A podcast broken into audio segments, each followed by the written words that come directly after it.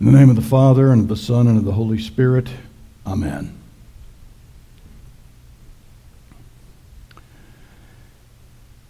If you hang around with your grandchildren very long, you're going to hear this phrase That's not fair.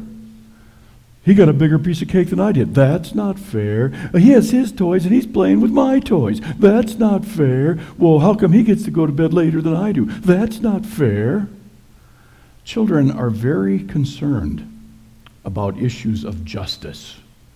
They want things to be fair. Not necessarily for everybody else, but, you know, fair for them. And adults should be looking at justice issues as well, at what is liberty and justice for all. But adults really aren't that much better than children. They're just a little slicker at how they go about things. They are concerned about justice for me, in our gospel lesson for today, Jesus talks about this issue of justice. And he tells a parable that we're all familiar with. It's the parable of the workers in the vineyard. And it goes like this There was a vineyard owner who went down to the marketplace to hire day laborers. And he got some real early in the morning, and then he got some mid morning, mid afternoon. And at the end of the day, he went and hired even a few more with only one hour left to work in the day. And at the end of the day, he told the foreman, now give everybody, no matter how long they worked, give them one denarius, which was the standard wage for a day's labor at that time. And he said, and line them up with those who came the latest and pay them off first to those who came the earliest. And so he did. He paid them each one denarius, no matter how long they worked. And at the end of this, those who had worked the full was usually a 10 hour day, who would work the full day said, Well, that's not fair. He gave them the same as, as he gave us, and we bore the heat of the day and all of that work, and, and, and we should have got more. And then the vineyard owner said, Didn't you get the agreed upon wage? I haven't done, what's your gripe? I haven't done you any harm. If I chose to be more generous to these others. Isn't that kind of my business? So he was saying to them that justice is important. And Jesus loved justice, just like all the Old Testament prophets loved justice. But it's important to go beyond justice into love and grace and mercy. Justice means I get what I deserve. Grace means I get what I don't deserve for good. I get more than I deserve. Justice is something that we're very concerned about right now in our country, and mostly it's about racial justice, or rather racial injustice. And that people are saying, you know, we want to be treated just like everybody else. Black lives matter. We should have the same care from the police and from the government, from everybody else that everybody has. And I know some people get kind of tired of that, but here's the deal. When you are an oppressed group or a group that has been shamed in some way, there's going to be backlash because people do want justice and they seek that out. This has happened throughout our country with other ethnic or racial groups as well. There was back in the late 1800s, you could see signs all over businesses that said NINA, no Irish need apply. The Chinese workers on the Transcontinental Railroad wanted equal pay and better working conditions. The Native Americans, they thought that the land was theirs, but then they found out after they signed treaties that that didn't make any difference, and they were swindled out of it. And when they protested that they wanted justice, well, then they were slaughtered wholesale, and that was the end of that.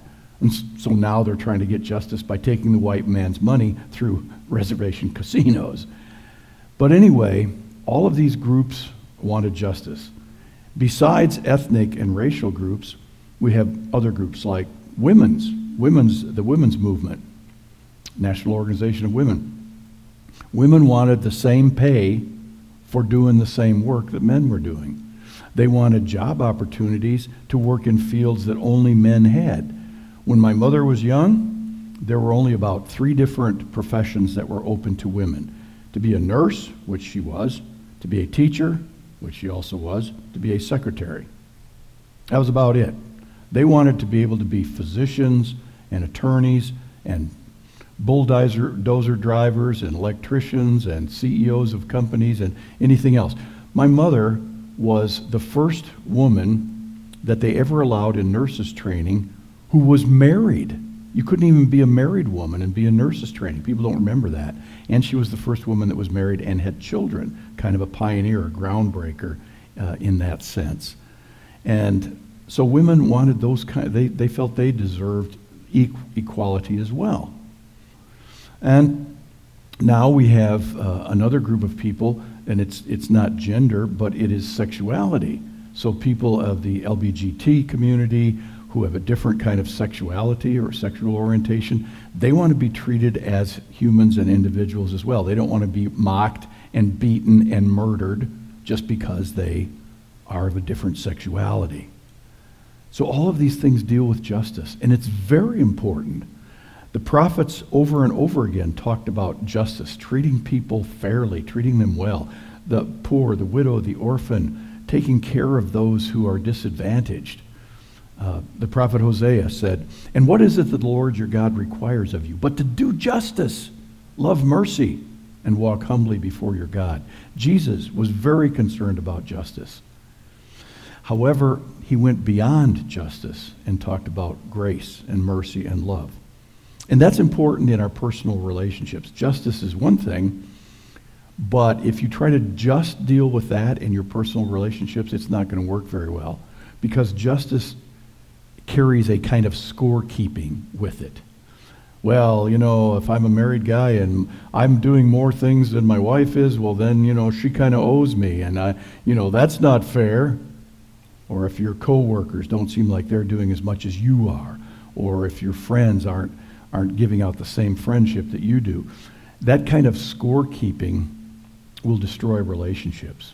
And so we need to be looking at mercy and love and grace rather than doing that. Those are the things that make a difference. Take our relationship with the Lord God. What if the Lord decided that he was going to give us what we deserve? Oh, oh goody, goody. The wages of sin is death. We don't, we don't want what we deserve. We want what Jesus deserved. And we want what he gives us, which is more than that grace and mercy and love. So the, um, the workers in the vineyard is a story that shows us that, you know, none of us really bring anything to the table except our sinfulness. We may think that we're the workers who started early in the morning and worked all day and, and therefore we're righteous and we deserve but that's not the case. All of us, really, are Johnny come latelys to the kingdom of God. We don't deserve anything. But thank God that the Lord God doesn't stop there, that he gives us not what we deserve, but he gives us what we need. And then he asks us to emulate that and do the same thing. Don't just give people what they deserve. Give people what they need love and grace and mercy. Amen. Now may the peace of God, which passes all understanding, keep your hearts and minds through Christ Jesus. Amen.